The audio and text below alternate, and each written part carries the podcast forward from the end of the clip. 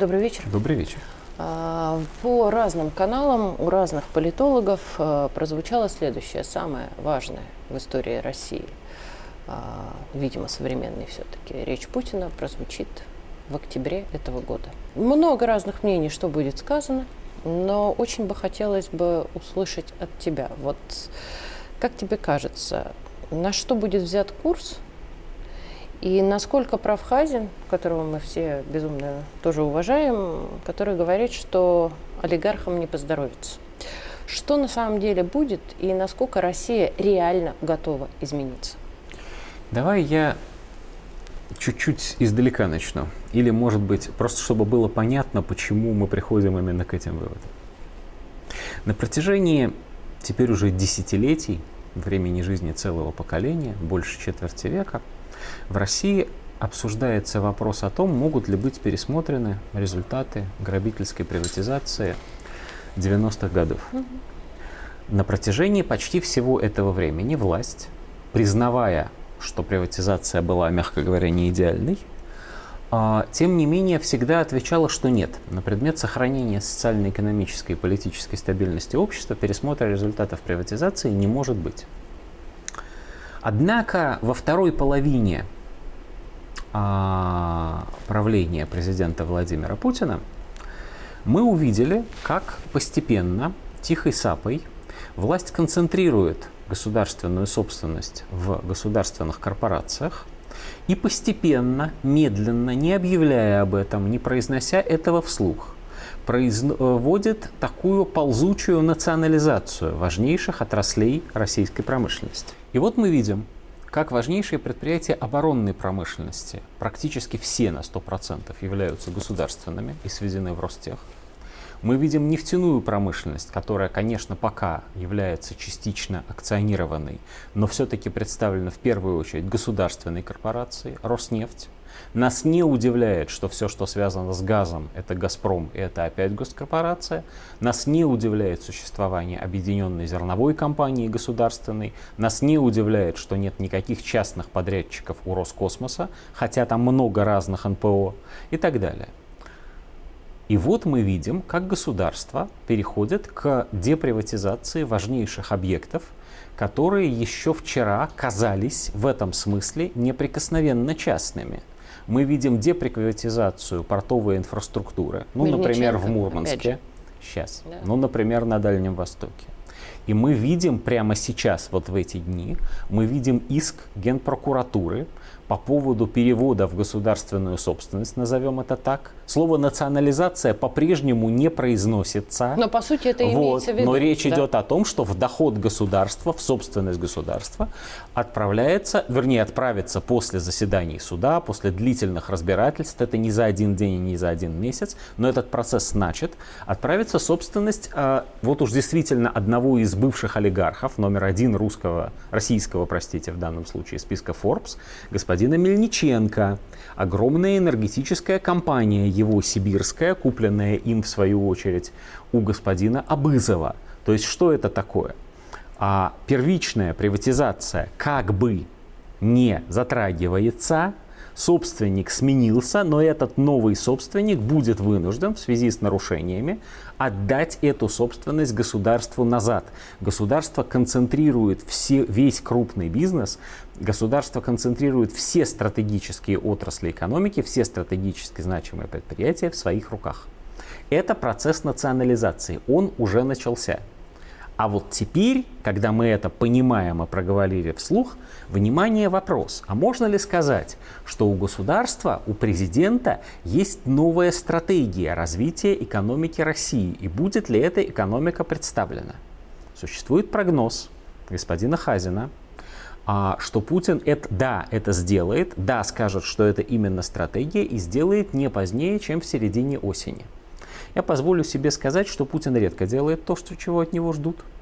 Вот, а очень часто делает вовсе даже не это. Поэтому он, во-первых, вполне может свое выступление сделать в октябре, во второй половине ноября и даже в декабре, как это не раз бывало. Во-вторых, он совершенно никому не обязан озвучивать в таком виде а, свою экономическую стратегию в столь решительных выражениях, как это значит в прогнозе Хазина. Вот почему.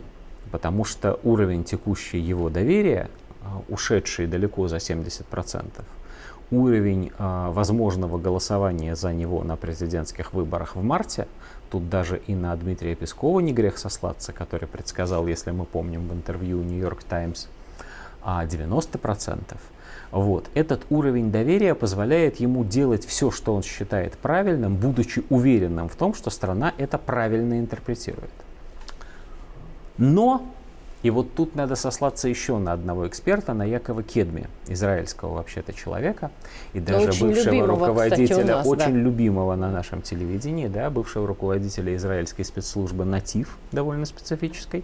Вот генерал Кедми, а он а, полагает, что речь вообще идет о возвращении к социализму, к социалистическому пути развития.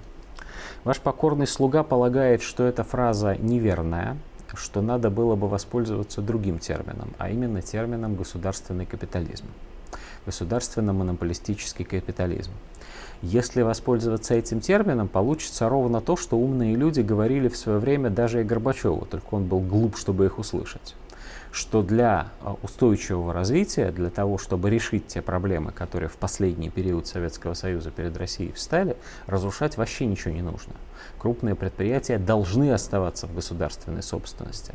А вот то, что мы сейчас называем малый и средний бизнес, то, что обеспечивает людей едой, одеждой, услугами, там вот ресторанами, парикмахерскими, вот это вот все, такси, что немаловажно, цифровыми услугами, что сейчас да. очень значимо. Вот, все это должно оставаться частным именно для того, чтобы обеспечивать динамику а, экономического развития и удовлетворения потребительского спроса. Есть предположение, что действительно распутинская Россия вот сегодня будет идти по этому пути. Следует это ли что, для того, чтобы эта стратегия...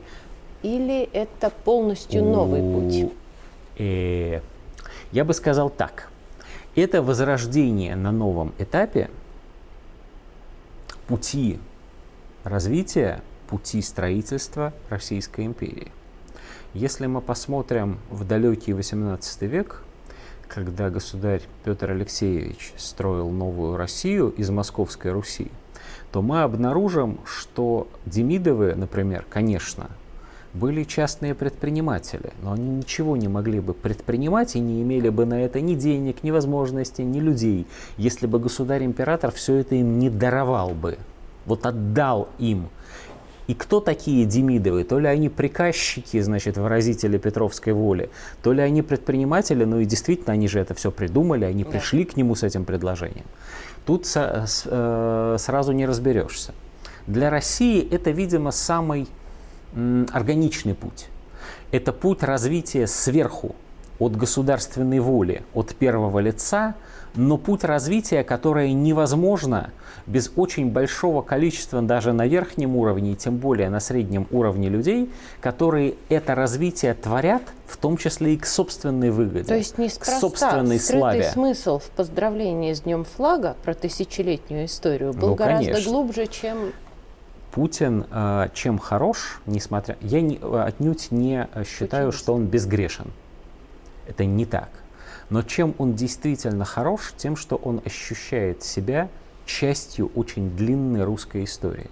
В отличие вот от этих вот всех персонажей, которые там России вчера исполнилось 30 лет, она родилась в 91 году, вот он действительно понимает, что за его плечами длинная череда правителей России, начиная, ну уж как минимум от Владимира Святого, а то и еще глубже, прямо от Рюрика.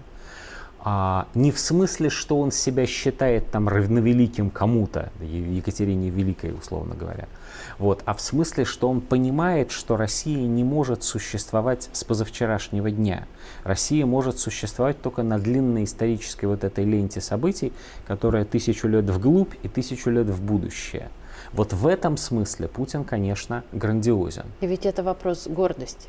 Это вопрос и исторической гордости великого народа, это вопрос и культурной традиции, но это вопрос стратегии развития, потому что развитие России, видимо, невозможно а, с вот этой нулевой точки. Россия не может развиваться, если она вчера взорвалась. Россия может развиваться, собственно, это и после революции так же было. Развитие начиналось только тогда, когда говорили, все, стоп, мы внуки Суворова, вот, а не, а не только дети Чапаева. Спасибо. Фух. Большое.